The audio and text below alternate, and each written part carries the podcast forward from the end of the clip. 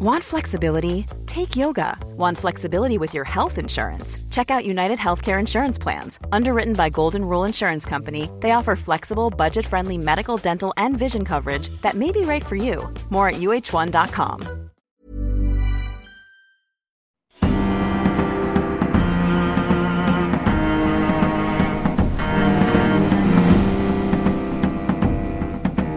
From the Society for Nautical Research, in partnership with Lloyd's Register Foundation, I'm Sam Willis, and this is the Mariner's Mirror podcast, the world's number one podcast dedicated to all of maritime history. Welcome, everybody, to the Mariner's Mirror podcast and the third of our Maritime Scotland specials. Today I'm exploring the remarkable career of Joannes Wyllie, a Fife man who made a fortune running guns from Glasgow to the Confederate South during the American Civil War. A little bit of Scotland's hidden history of supporting slavery.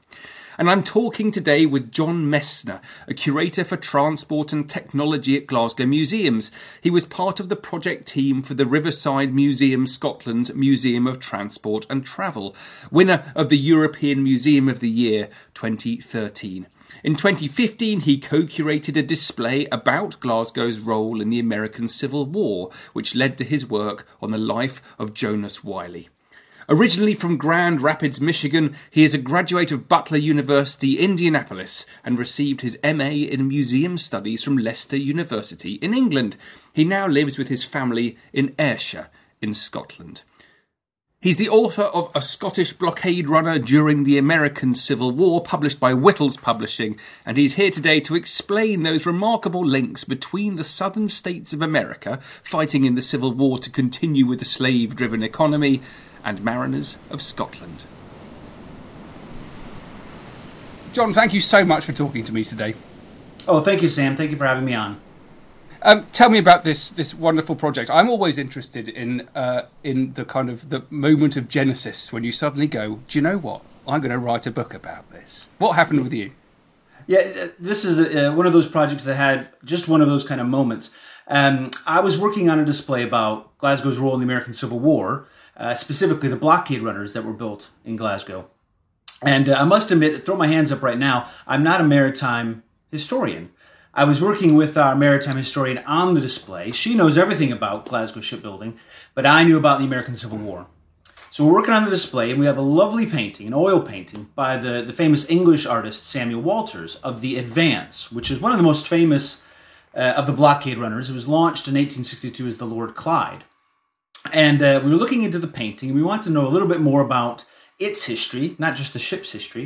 Uh, and it turns out it was owned by, and there was a little plaque on it, and always read the plaques, I would say, uh, Joannes Wyllie, who was its commander. And once I started looking into some of the histories of the of the ship and the war, um, he didn't really get much of a mention. And I, I thought to myself, uh, how could he have owned such a, a fantastic painting if he wasn't the commander of the vessel?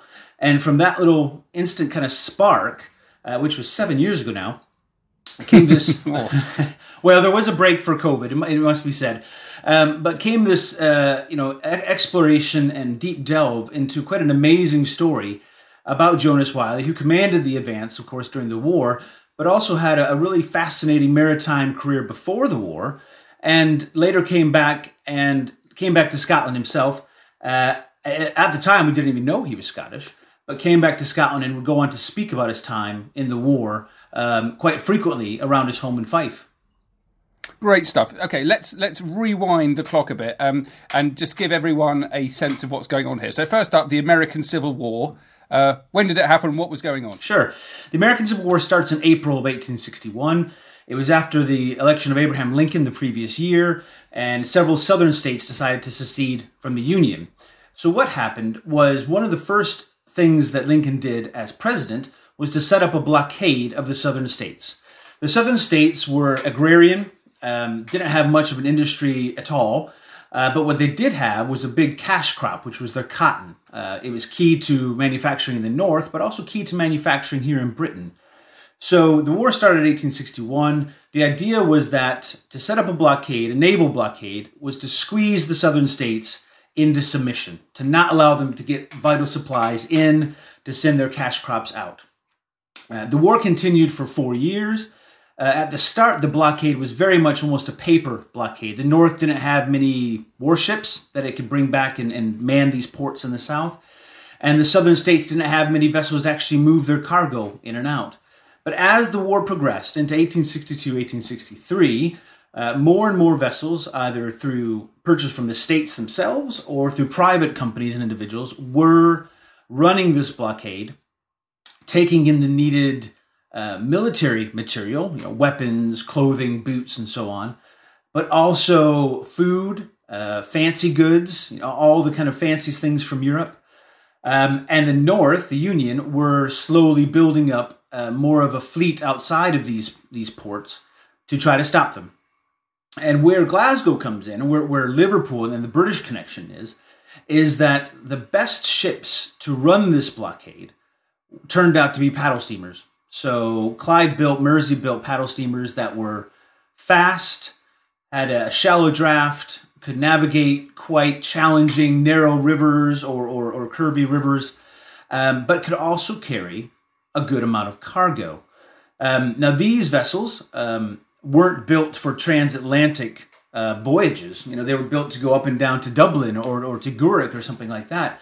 Um, so there was a challenge in the first place to get them across the Atlantic. And once they were there, they were based at the neutral ports of Nassau in the Bahamas, Uh, Saint George's in Bermuda, Havana in, in Cuba. And from there, they can make the shorter distance runs into the ports in the South that could then feed and supply the Confederate uh, regiments, its peoples, uh, and its cities. So, I mean, the paddle aspect of it is interesting. Is it just because screw propellers, there weren't enough of them, or the technology wasn't sufficiently advanced at the time for them to work? Well, I think w- when it came to what was needed, is the fact that the ports that these blockade runners were going into, primarily Charleston, South Carolina, and Wilmington, North Carolina, although there were some others along the coasts, uh, weren't big ports of the time, didn't have uh, your, your kind of larger harbor facilities. They needed vessels that were, like I said, a shallow draft and can make good speed. Um, yeah. They didn't have the ability to, you know, build up these ports during the war. They needed the, the resources quite quickly. So New Orleans would have been the perfect place for for uh, supplying the Confederacy, but it was captured quite early in the war because the Union knew that was the main port of the South. There, there can't have been very many of these paddle paddle steamer, like exactly the right type of ship around. Uh, no, uh, when it started, and you're looking kind of mid to late eighteen sixty-two, when suddenly the Union Navy uh, was getting a bit bigger, the fleets were getting a bit bigger. Um, you couldn't just go into some of these ports with kind of a, a merchantman, even a screw propeller ship, like you said. So suddenly, these uh, paddle steamers that were, you know, on the on the on the Clyde trade, the Mersey trade, became highly valuable, and you started seeing loads of these being bought up.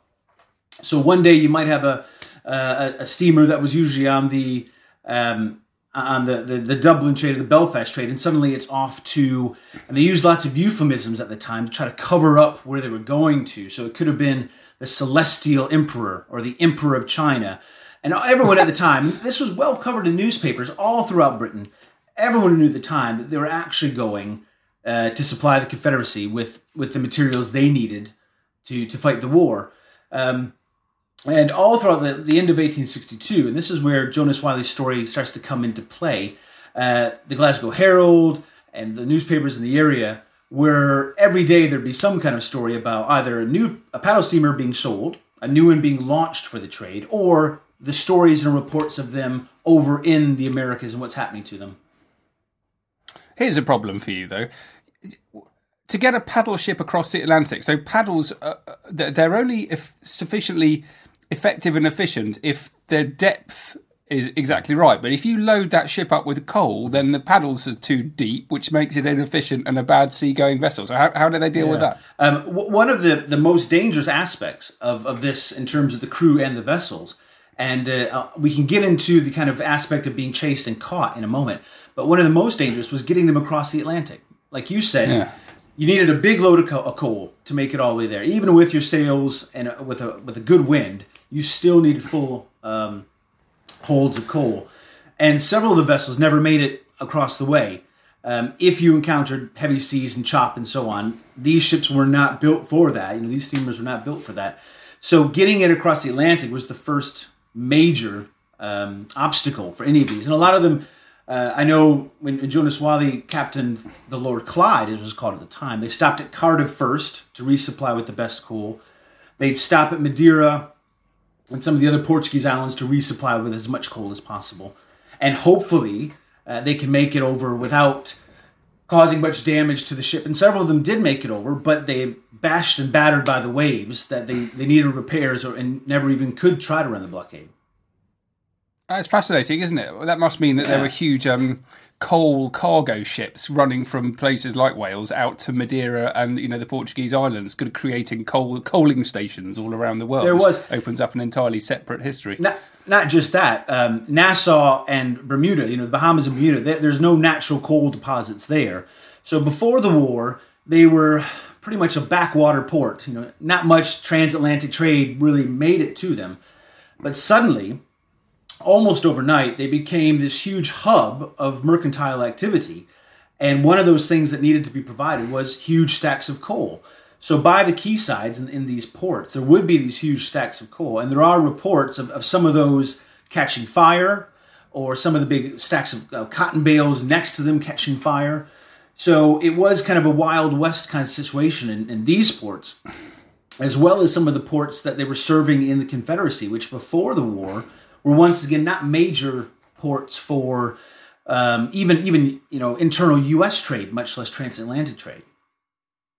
Yeah. So okay, here we are. We're all set up. We understand why the, the Scottish are interested. Why there is a link between the South. Along comes Joannes Wyllie, and he decides to have a pop. I'm assuming he did so because he could make an enormous amount of money. Is yes. That right? Yes. Um, he wasn't alone. There were thousands of, of, of British and European sailors who. Saw the opportunity to make make a quick buck, make a quick pound, if you will. Um, running guns, running supplies for military turns out to be quite lucrative if you can make it work for you. So um, making one succinct, one successful trip, that is back to, let's say, Wilmington, North Carolina, and back out to a neutral port, making one successful voyage could earn a captain up to five thousand dollars. Now, that's a lot of money. Um And that was on a privateer. So some of these vessels, like the Advance, was, were owned by states. But still, one successful trip, which might only be a week, maybe two weeks, depending on when the moon is. You want to be nice and um, hidden on the open sea. Uh, could make you more than a year's wages um, mm-hmm. for, for for for everyone, from from a from a boilermaker to seaman to the captain and so on. So there was a huge amount of money on offer. And this lured um, humble seamen, able seamen, all the way up to Royal Naval officers on furlough to either make a fortune or make him have a bit of an adventure. And Joannes Wyllie was one of these men. In um, the summer of eighteen sixty-two, he uh, was awarded his master's certificate. He, he sat his examination. And that was after ten years of being at sea. He started as an apprentice, uh, the lowest rung uh, as you could start at. Uh, worked his way up from sailing ships, clipper ships, all the way up to steamers. And eighteen sixty-two, he was based in Liverpool, and that was one of the hubs for these kind of connections with the Confederacy at the time. Um, in September that year, he was made master, his first ever um, command of a ship called the Bonita, uh, a screw propeller, um, with the intention of running blockade. The Bonita, uh, built in eighteen sixty by Denny's of uh, here in Glasgow, or uh, I should say Dumbarton, um, made it over to Nassau. But by that time, by the autumn of eighteen sixty-two, a big screw uh, screw-propelled uh, vessel couldn't chance its luck. They'd intended to go into Wilmington. It had made one run earlier in the year without Wyllie on board. Um, so unsuccessful, he came back to Liverpool as master. But as fate would have it, that vessel, the Bonita, was carrying three agents for the state of North Carolina. The recently elected governor, Zebulon Vance, had thought he needed to get into the blockade-running trade to supply his state, to supply his uh, regiments. So he sent these three agents to Britain to uh, sell cotton, to purchase supplies, and to purchase a vessel. And they sailed on the Bonita with Wyllie back to Britain. Um, there's no re- recollections or, or any kind of diaries of that voyage, But what I have been able to find out is Wyllie's next command, his next vessel, turns out to be the Lord Clyde, uh, which would become the Advance when it became a blockade runner. And interesting enough, one mm-hmm. of those gentlemen, um, John White, um, although he lived in North Carolina his adult life, was actually from Kirkcaldy in Fife, and that's where Wyllie was from as well. So you can only imagine maybe in the evenings when they're having dinner with the captain talking about the ongoing conflict, needing the proper ships, the proper captains, but also maybe maybe making some kind of family, old country connection that then led Wyllie to become a trusted um, uh, acquaintance of these men, and then led him to being captain of the ship as it left Greenock bound for the blockade. Yeah. And then, I mean, how how did his blockade running career go? What what adventures yeah. did he get up to? Well, in May of eighteen sixty-three, uh, the Lord Clyde leaves uh, Glasgow. And this is one of the things I was able to discover through the research. Um, the Lord Clyde, the Advance, which we'll call it from now, um, had three captains over its career as a blockade runner, two of which were American Confederate officers, uh, U- former U S Navy officers. And it was always assumed that one of those was in command when it left Greenock in, in May of eighteen sixty-three. But all the contemporary reports, um, all the um, the crew lists, the newspaper reco- um, reports have Joannes Wyllie being in command. Um, that could be part of the subterfuge of the whole kind of, well, it, uh, it's it's it's not going to run the blockade. It's just a merchant vessel going out to Nassau kind of thing. So you can kind of cover your tracks if you're... If you're approached by a Union vessel, if you're boarded by a Union vessel, you can just throw up your hands and say, uh, no, mate, we're, you know, British flag, British crew, and so on. But he leaves in eighteen, uh, May of eighteen sixty-three, and uh, over the next uh, fifteen, sixteen months, he's on board the vessel the whole time. And the Advance uh, is one of the most famous and one of the most successful of these blockade runners. Uh, he makes fifteen successful runs through the blockade. Mm, that's a lot. That's a lot. Not not the not the most, but it is kind of top ten of these vessels. Um, now, sometimes they might make one. Might make uh, after two or three runs. You know, the, the, all all your kind of outlay is paid off. The owners are paid off. You don't need to make any more really. But as a state-run ship, it continued. Um, during that time, he was chased by Union vessels. Um, the, the the the natural environment chased him. You know, storms on the open sea. They grounded several times uh, in, in the mouths of, of the Cape Fear River out of Wilmington. There's two inlets that you could go into, both very shallow. Even with experienced pilots on board, um, the, the vessel uh, grounded several times going in and out. Um, ultimately, um, uh, the luck ran out, and on September tenth of eighteen sixty-four, so over a year's time, um, the Advance left uh, the Cape Fear, uh, bound for Halifax this time. But because of some poor coal, once again we'll mention the coal, uh, the good coal had been taken over for Confederate warships. And the coal they were burning was, was quite dirty stuff, you know, sending up big plumes of black smoke. And a U S vessel, the U S S Santiago de Cuba, uh, saw her, uh, ran her down over a long chase, and captured the vessel. Hey, I'm Ryan Reynolds. Recently, I asked Mint Mobile's legal team if big wireless companies are allowed to raise prices due to inflation. They said yes. And then when I asked if raising prices technically violates those onerous two-year contracts, they said, what the f*** are you talking about, you insane Hollywood ass f- So to recap, we're cutting the price of Mint Unlimited from thirty dollars a month to just fifteen dollars a month. Give it a try at mintmobile.com slash switch. forty-five dollars up front for three months plus taxes and fees. Promo rate for new customers for limited time. Unlimited more than forty gigabytes per month. Slows full terms at mint mobile dot com. Um, now, at this point, I should just mention something about being captured. Um, running the blockade is, is illegal, but as long as you don't fire back, as you don't fight back, um, if you just run and capture...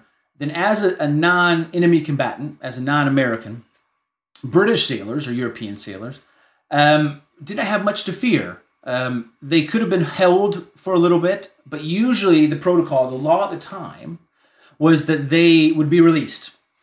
Now, they would only have their personal uh, items on them, so all their cargo and their ship, you know, that that run, that would have been lost. You know, no money from that from that go.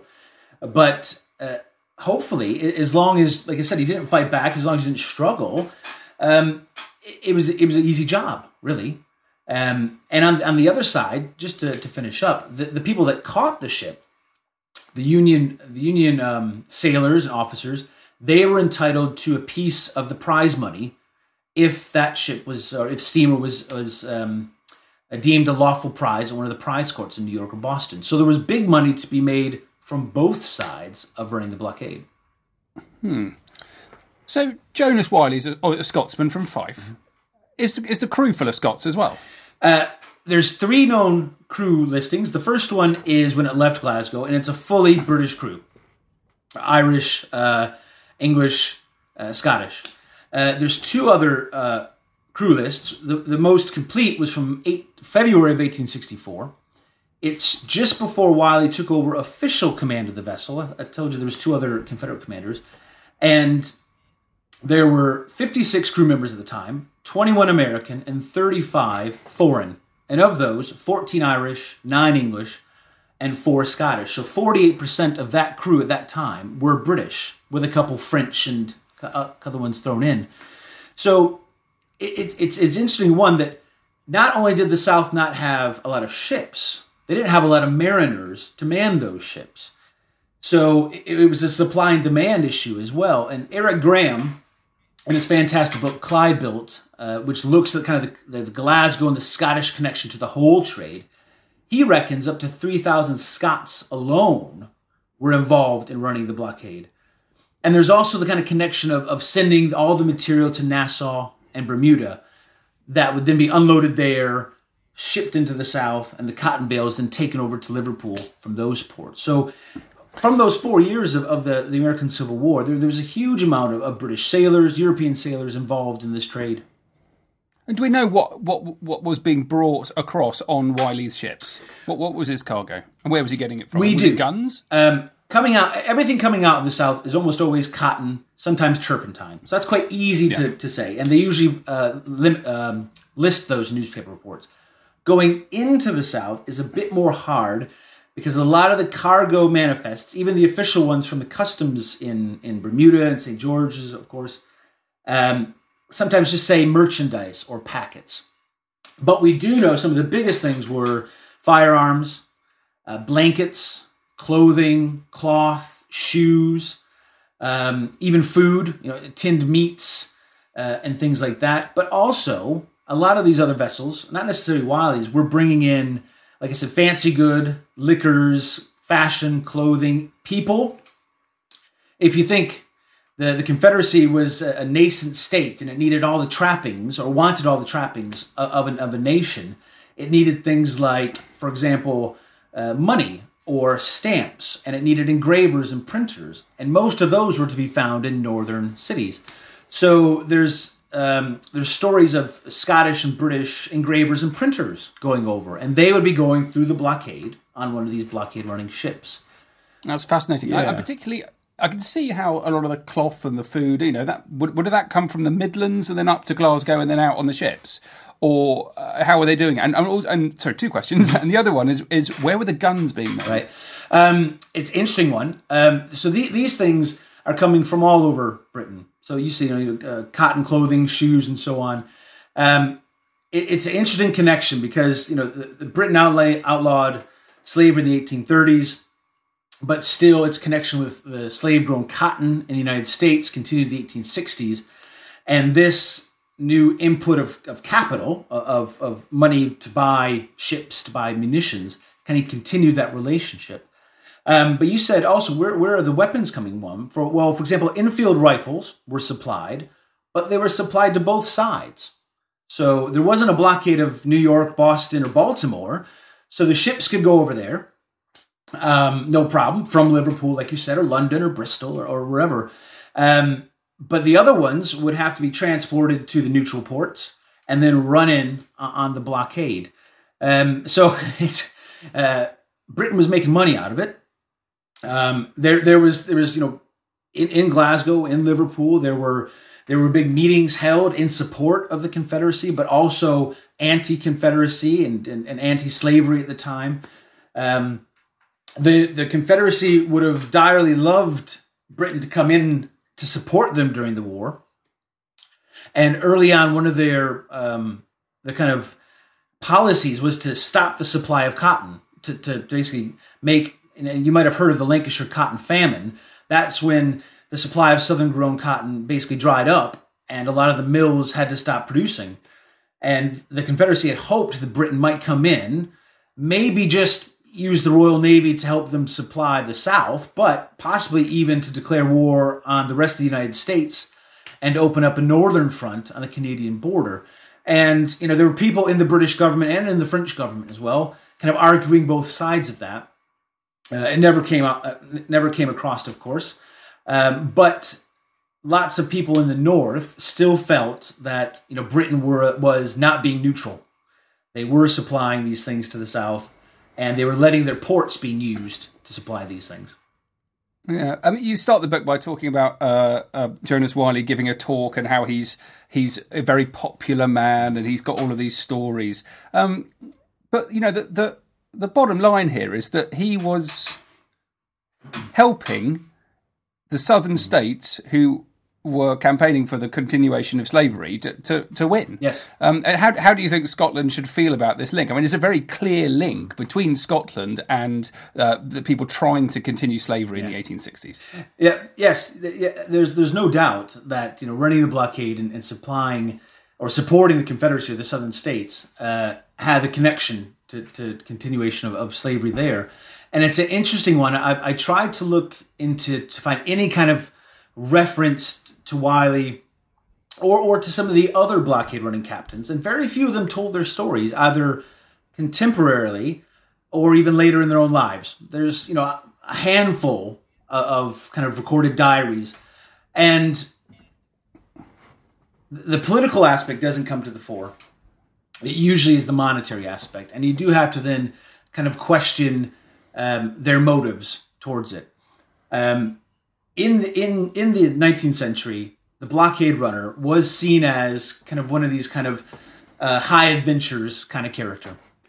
Um, yeah, he's a bit he's a bit like a um uh, uh, a highwayman in the in the kind of the seventeenth seventeenth century yes. England. And just um and Wyllie came back and he, he gave these lectures uh, only only near his his hometown uh, at Kirkcaldy in Fife, um, but they were always well received. Uh, it sounds like they always have the same title and probably the same content.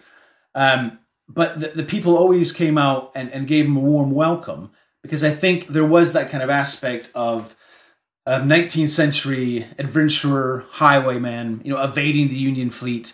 There probably would have been no chat about the actual enslaved peoples who were, you know, toiling to grow this cotton and, and were not, not only freed by the end of the war. Um, But it's an interesting one, because the, one of the best sources of information I found on Joannes Wyllie wasn't uh, a crew list or a maritime record. It was an article from the eighteen eighty-nine July edition of The People's Friend. Now, I'm not sure many of your listeners know what The People's Friend is. It's still going around today. It's, it's published by D C Thomson. It was and is primarily a women's magazine, and was and is full of things like recipes, how to do things around your home, but also stories of adventure, of love, and romance. And I discovered that Joannes Wyllie had an article written by one of his friends uh, in The People's Friend in eighteen eighty-nine. And that's where a lot of the interesting kind of adventurous stories uh, during the war and before the war, uh, I was able to discover. And that came out at a time when there were also serialized stories, fictionalized serial stories about blockade runners. So this is twenty-five years after the end of the war. But by that time, this idea of a of a Scottish British blockade runner going off, um, running the blockade, but also with some romance thrown in, is still in the forefront of people's minds, of readers' minds, of, of newspapers and magazines.